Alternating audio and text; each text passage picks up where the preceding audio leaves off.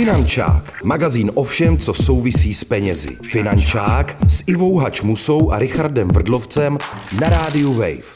Ahoj, vítám vás opět u Finančáku. Mé jméno je Richard Vrdlovec a se mnou je tady moje milá kolegyně Iva Hačmusa. Vítáme vás, vážení posluchači. Dnes se budeme zabývat tématem, které je eh, pro některé lidi takové citlivé, bych řekla.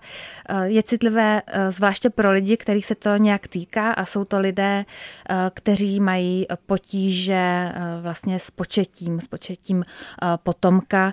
Víme z médií nebo i od známých, od kamarádů, že skutečně se to týká poměrně velké části lidí. A já už bych tu teď chtěla přivítat u nás ve studiu na rádiu Wave v magazínu Finančák Nikol Mardešičovou, která je vedoucí lékařkou skupiny Pronatal. Nikol, vítejte ve Finančáku. Dobrý den. Dobrý den.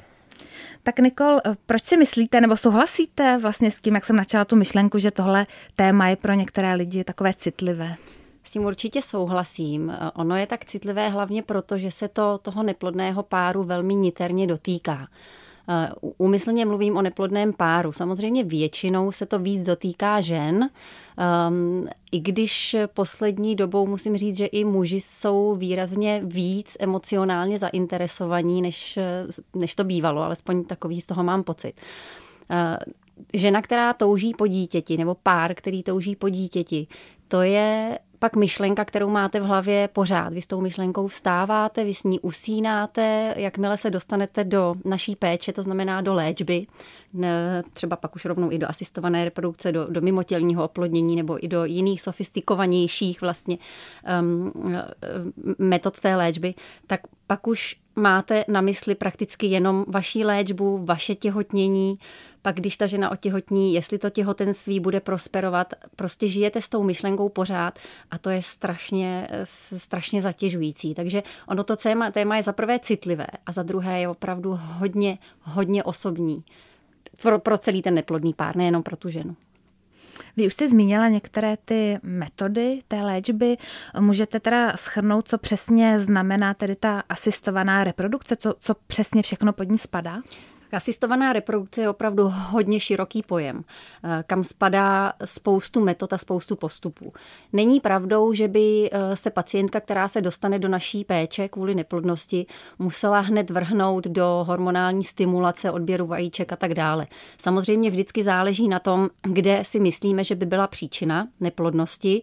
Nemusí být jenom na straně ženy, může být samozřejmě i na straně muže a je to tak v 50%. Eh, můžeme začínat léčbu eh, postupy jednoduššími, můžeme eh, tomu páru načasovat pohlavní styk, můžeme jim nabídnout intrauterní inseminaci, což je vlastně jenom zavedení připravených spermí do dělohy té ženy.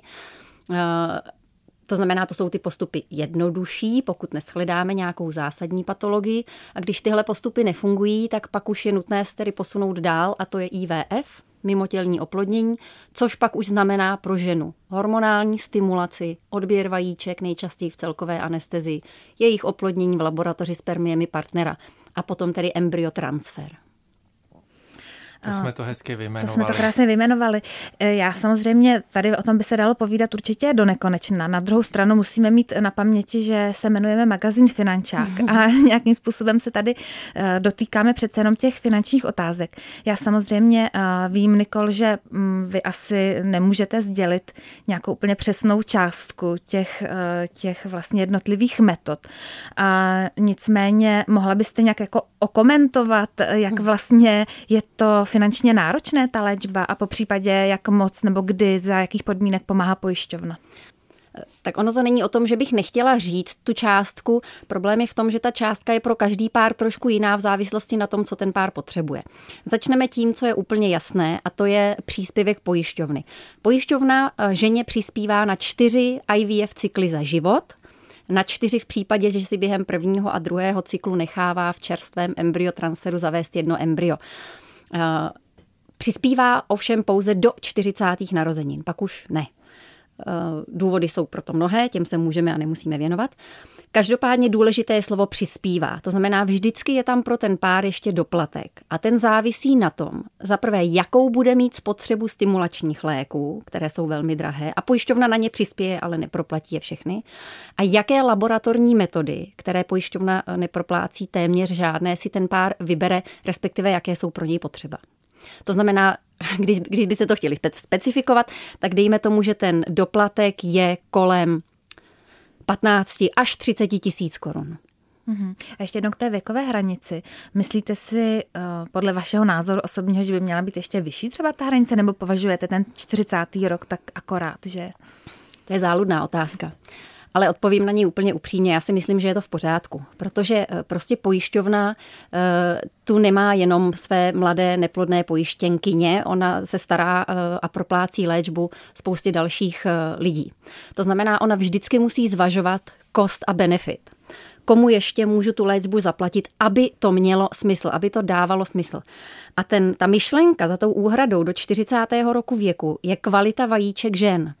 To je něco, co platí pro všechny ženy na celé planetě, nikdo z toho není vyjmut. Eh, kvalita vajíček se začíná zhoršovat po 30. roce věku, po 35. roce věku je to ještě výrazně vyšší zhoršení a rychlejší zhoršení a po 40. roce věku už může být kvalita vajíček tak špatná, že prostě léčba vlastní, se vlastními buňkami už ani nemá smysl. Takže já vlastně s tím souhlasím a tu věkovou hranici bych nezvyšovala pro úhradu pojišťovnou. Mhm, dobře. A když se ještě dostaneme k nějakým těm číslům nebo statistice, v nějakém rozhovoru s některým z vašich kolegů nebo kolegyň jsem četla, že svým způsobem uh, je to taková sázka do loterie, jestli se to podaří nebo ne.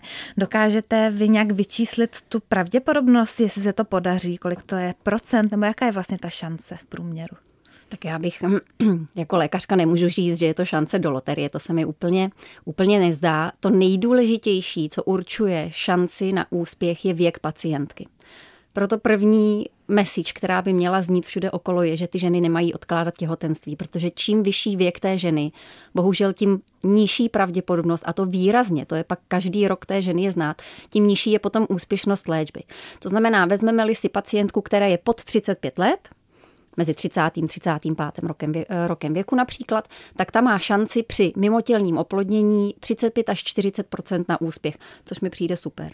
Takže vy nejste zastánkyně toho trendu, který eh, ženám eh, v podstatě diktuje, aby si nejdřív dělali kariéru a pak až ji budou mít hotovou, až něco, něčeho dosáhnou, tak se začali zajímat o rodinu a začali plánovat rodinu? Já to vidím takhle. Um, jako žena, která dlouho studovala a mám toho za sebou hodně všech zkoušek a, a tak dále, tak vím, že to vůbec to není pro ženy v dnešní době jednoduché. V tomhle já je opravdu obhajuju. Protože když začnete studovat vysokou školu, nějakou dobu to trvá, po té vysoké škole musíte někde začít pracovat, protože prostě potřebujete si zažít to, co jste studoval nebo studovala. Ehm, pak vás to začne ta práce bavit, v mezičase hledáte perspektivního partnera a buď máte štěstí a najdete ho, nebo nemáte štěstí a nemáte ho a ten čas běží. Běží bohužel úplně neúprosně. Proto já ženám doporučuju, pokud nemají děti do 30. roku věku nechat si zamrazit svoje vajíčka na jejich pozdější použití, což je takzvaný social freezing, který mimo jiné teda pojišťovna nehradí a je celý v samoplácovském režimu. A kolik stojí? Čekala jsem tady tu otázku od Richarda. Je to různé v různých center, eh, center od 25 do 30, 35 tisíc plus léky ale. A ty léky se pohybují, dejme tomu, v závislosti na zásobě vajíček a věku pacientky kolem 25 tisíc. A pak se ještě musí platit eh, nějaké uschování v tom To už mrazáku? je minimum. To je minimum. To je, ta částka se pohybuje od 500 do 1500 korun ročně, bez ohledu na počet skladovaných vajíček. To už, to už je málo. Tak to stojí zhruba jako trezor v bance na zlato. Hezký přirovnání, Richarde. Nikol, eh, dokázala byste nějak eh, zprůměrovat věk těch lidí, těch párů neplodných, kteří k vám chodí na kliniku? To by bylo těžké, protože máme pacientky, které jsou opravdu velmi mladé, mají třeba nějakou eh, genetickou poruchu, o které vědí, to znamená, oni začínají tu léčbu velmi brzo. A pak máme pacientky, jak se říká, v pokročilém reprodukčním věku, nad 40-45 let i starší. Ehm, Ale abych byla fair, tak průměr, eh, průměr věkový je, dejme tomu, 36-37 let. A kolik, nebo jakou část vaší klientely tvoří vlastně občané České republiky a jakou část cizinci?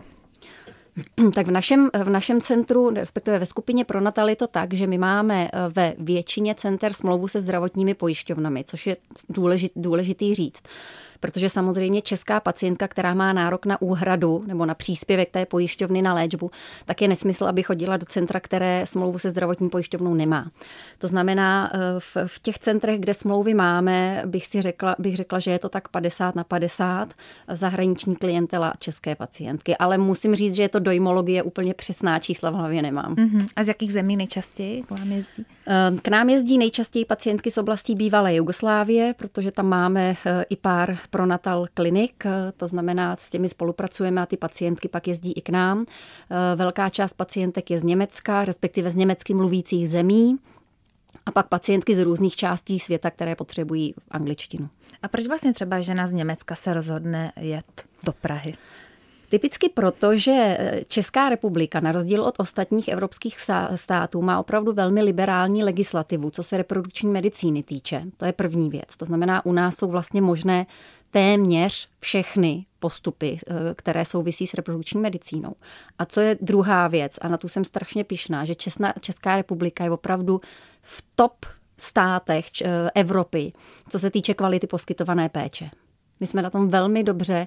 Taková medicína, nejenom reprodukční, ale obecně taková medicína, jako se dělá v Čechách, takovou najdete málo kde a bohužel lidi si to tady v Čechách vůbec neuvědomují. A čím si to vysvětlujete? Máme tak dobré školy nebo čím to vlastně je přesně? Hmm. Jsme prostě šikovní. Díky vám, samozřejmě. tak, eh, ale myslím si, že je fajn se pochválit, proč ne? Myslím si, že to obecně děláme málo. je to pravda, ne, určitě, určitě to nebude vybavením. Já souhlasím, mm. kdy jakýkoliv posluchač by mohl na, mi namítnout, jděte se podívat do jakékoliv nemocnice, jak to tam vypadá, to je pravda. To vybavení nemáme úplně top, ale zase to nahrazuje erudice našich lékařů. Já si myslím, že opravdu vzdělávání na českých univerzitách lékařských je, je pořád na velmi, velmi vysoké úrovni. Mhm. Jsme tady uh, zmínili tu legislativu a my uh, s Nikol jsme se ještě před tady tím pořadem uh, bavili ještě neoficiálně a vy jste se tam, Nikol, dotkla taky takového citlivého tématu, že vlastně u nás v České republice není možné poskytnout ty služby homosexuálním uh, párům. Jak, jak to tedy je? Je to tak, to je právě jedna z těch, nebo dvě z těch výjimek, které poskytovat v České republice nemůžeme. Nemůžeme léčit single ženy, ta pacientka vždycky musí přijít s partnerem a nemůžeme léčit eh, homosexuální páry, to znamená ani lesbičky, ani geje. Mhm, takže předpokládám, že ti jezdí právě třeba tam, kde to zase možné je. Typicky do USA, mm-hmm. kde ta legislativa v tomto ohledu je taky hodně liber, liberální a musím říct, že američani jsou v tomhle opravdu hodně daleko, co se týče dárcovství, léčby gejů a lesbiček, tam, tam je to úplně jinde. Tak Ale tak umožňuje to jejich legislativa, tak proč ne? Teď se ku podivu mám na co zeptat i já, protože jsem nebyl součástí konverzace před natáčením. Co to znamená léčit homosexuální pár? Homosexuální pár nemůže mít děti, takže jak ho léčíte? No, to je, to je právě ta správná otázka. Oni vlastně nejsou nemocní. Oni prostě, ať už se jedná o dva muže nebo o dvě ženy, tak biologicky spolu pár jednoho pohlaví dětí mít nemůže. Já Takže... jsem se zeptal špatně, vy ho neléčíte, ale je, vlastně co je zakázáno?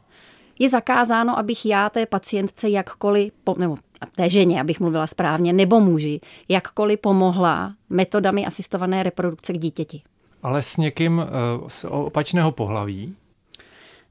Dobře. Pořád nerozumím. Když by, máte pravdu, že když ke mně přijde neplodný pár, já se neptám, vy spolu žijete, vy se milujete, vy, vy spolu chcete mít děti, protože je chcete mít z lásky. To já nezjišťuju, ani proto nemám žádné oprávnění. To znamená, pokud ke mně přijde žena a muž, tedy pár a řekne mi, že spolu chtějí mít potomka, tak já už se dál samozřejmě neptám pokud jste to takže, mysleli takhle. Aha, takže jestli tomu dobře rozumím, tak zakázáno by to bylo v případě, že by třeba uh, ten muž uh, přiznal, že žije s někým jiným, nebo přiznal, nebo by byl třeba uh, ženatý s někým jiným mm-hmm. a mhm. řekl vám, já chci pomoci k dítěti s tady tou partnerkou a to dítě potom budeme adoptovat se svým manželem? Složitá otázka. Kdyby mi to takhle řekl, tak bych teoreticky měla říct, tak v tom případě já vám ale nemůžu pomoct. To je to, co je zakázáno. To nemůžu. Je, ale se to, to, to se, já jsem to v životě neslyšela, nikdo mi to neřekl. Oni přijdou, to hypotetická tak, otázka. je to hypotetická hmm. otázka, hmm. oni vždycky přijdou jako pár a já nemám mandát, nemám jako oprávnění na to, abych zjišťovala, jak to mezi nimi je. Takže Co je, pardon, ten zákaz je vlastně takový teoretický. Je, je, ale ono je zatím ještě spoustu dalších problémů. Uvědomte si, že um, na, na léčbu uh, v, v Centru asistované reprodukce, respektive na jakoukoliv léčbu, kterou budete kdekoliv mít, musíte podepsat informovaný souhlas. A ti dva lidé, kteří u nás podepíšou informovaný souhlas, jsou potom tedy matka, tak matka je ta, která dítě porodila, to je jasný, ale hlavně otec toho dítěte. Takže kdyby kdykoliv došlo na nějaký soud, tak muž podepsaný pod informovaným souhlasem u nás je otcem dítěte. No. A to má ale důležité dohry. Může mít velké dohry do budoucnosti. Jako třeba? Jako třeba, když by mm, mi neříkali úplnou pravdu, a ten pán eh, nebyl partnerem té pacientky, dejme tomu, a ona by měla přítelkyni, dejme tomu, tak on, ten pán se kdykoliv může přihlásit jako otec dítěte a to dítě vyžadovat a bude na něj mít nárok jako otec. Tak já bych se teď vrátila zpátky ještě k těm penězům. Zajímalo by mě, Nikol, jestli uh, ten teda neplodný pár, který za vámi přijde, jestli může vyžadovat i třeba nějaké, dejme tomu, nadstandardní metody, které se třeba připlatí a díky kterým se ta pravděpodobnost početí ještě zvyšuje. Takových eh, metod je spoustu. Eh, samozřejmě, že je může vyžadovat, my je i cíleně doporučujeme v závislosti na tom, kde je příčina té neplodnosti. Takovou úplně nejtypičtěji a nejčastěji doporučovanou eh, laboratorní metodou je intracytoplazmatická injekce spermie do vajíčka, takzvané ICSI, která výrazně zvyšuje šanci na to, že vajíčko se opravdu oplodní tou spermí, protože ne každé vajíčko se musí oplodnit. A druhá nejčastěji nabízená metoda je takzvaná prodloužená kultivace těch embryí, tedy 120 hodinová, někdy i 144 hodinová, to znamená 6 denní kultivace. Ty jsou nejčastěji doporučované, ale jinak těch, eh, jak vy říkáte, nad standardních metod je opravdu spoustu. Eh, mikrofluidní sperm sorting pro selekci spermí, ehm, kryokonzervace, respektive vitrifikace, eh, zamražení embryí, těch, která jsou eh, pátý den nadbytečná um, embryoglů, což je jiné médium, které můžeme používat při přenosu toho embrya do dělohy, embryogen, jiné kultivační médium. Takhle bychom mohli pokračovat ještě dlouho, těch metod je spoustu a pojišťovna na ně nepřispívá nikdy nikomu. Takže tak už to potom zase může jít do nějakých deseti tisíců, dejme Přesně tomu tak. rámcově. Mhm. Přesně tak. A vy jste zmínila ty příčiny a samozřejmě vím, že tahle, tohle téma je obrovské a velice komplexní. Nicméně, kdybyste měla schrnout třeba nějaký opravdu hlavní příčiny té neplodnosti, co by to bylo? Hlavní příčina v dnešní době bohužel je vzrůstající věk našich pacientek. Ať už ty důvody jsou nejrůznější odkládání mateřství z nejrůznějších příčin a důvodů. To teď pomiňme, ale to je ta hlavní příčina. A druhá, eh, čím dál tím víc se je bohužel k vidění i sterilita andrologická, to znamená eh, nějaká porucha ve spermatogeneze toho partnera. Hmm. Ta a... pravděpodobně je eh, daná životním prostředím, ve kterém žijeme? Velmi, pravdě, velmi pravděpodobně životním stylem, alkoholem, kouřením, sedavý způsob života. Eh, dál k tomu asi přispívají i estrogeny ve vodě, kterým se muži nevyhnou v dnešní době. A pak další faktory, o kterých možná ještě nemáme ani ponětí. Ještě mě napadlo k té ceně toho umělého oplodnění, že vlastně to je eh, naprosto zanedbatelný zlomek toho, co potom bude stát ten vytoužený potomek. To je samozřejmě pravda. Já mám potomky tři a mohla bych se o tom rozpovídat, kolik ta péče potom stojí. Ale to samozřejmě asi ten neplodný pár v tu chvíli takhle nebere. V souvislosti s těmi potížemi s otěhotněním často se mluví o nějakých eh, psychických, dejme tomu, problémech nebo nastavení. A myslíte si, že opravdu je to důležitá součást toho, proč to třeba nejde? Že je to nějak, nějaké psychické nastavení pravděpodobně té ženy? To si nemyslím, respektive trošku to upřesným. Nemyslím si, že eh, stres nebo psychická porucha ženy například jako taková je důvodem její neplodnosti. Ale samozřejmě víme, to už je prokázané, že stres jako takový mění náš imunitní systém. To znamená, může určitým způsobem, a víme o tom zatím velmi málo, zhoršovat eh, šanci třeba na uhnízdení eh, embrya v děloze.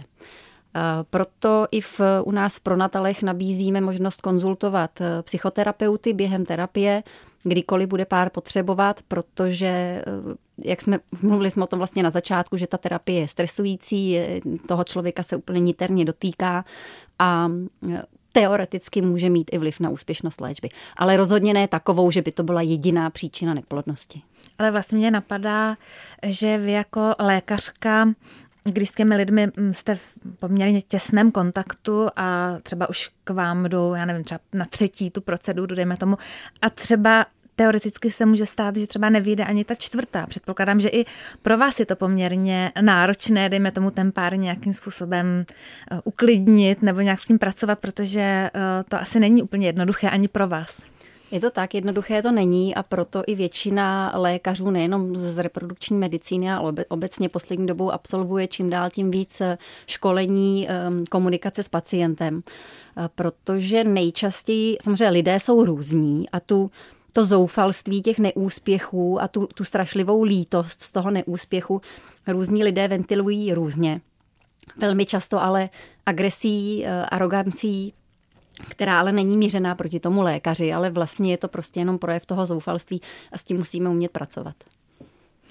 Tak a teď zpátky k těm penězům ještě. ještě jo. Mně totiž napadlo, že vlastně v jednom z minulém pořadu jsme tady řešili inflaci, zdražování, což je vlastně téma, které nás provází prakticky celý uplynulý rok, i ten letošní. A bude nás provázet. A bude nás zase ještě provázet. to snad ne, zase se tady projevila skepse Richardova. Ale chtěla jsem se právě zeptat, jestli i v souvislosti s tím zdražováním, dejme tomu i těch energií a podobně, jestli se zdražují právě i, i ceny tady těch, tady těch procedur.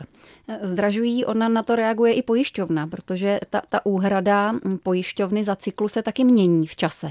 Taky se zvyšuje, protože samozřejmě reaguje na to, kolik stojí materiály, které používáme a tak dále. A reagují na to všechna i centra reprodukční medicíny, která v různé míře zdražují ty laboratorní techniky.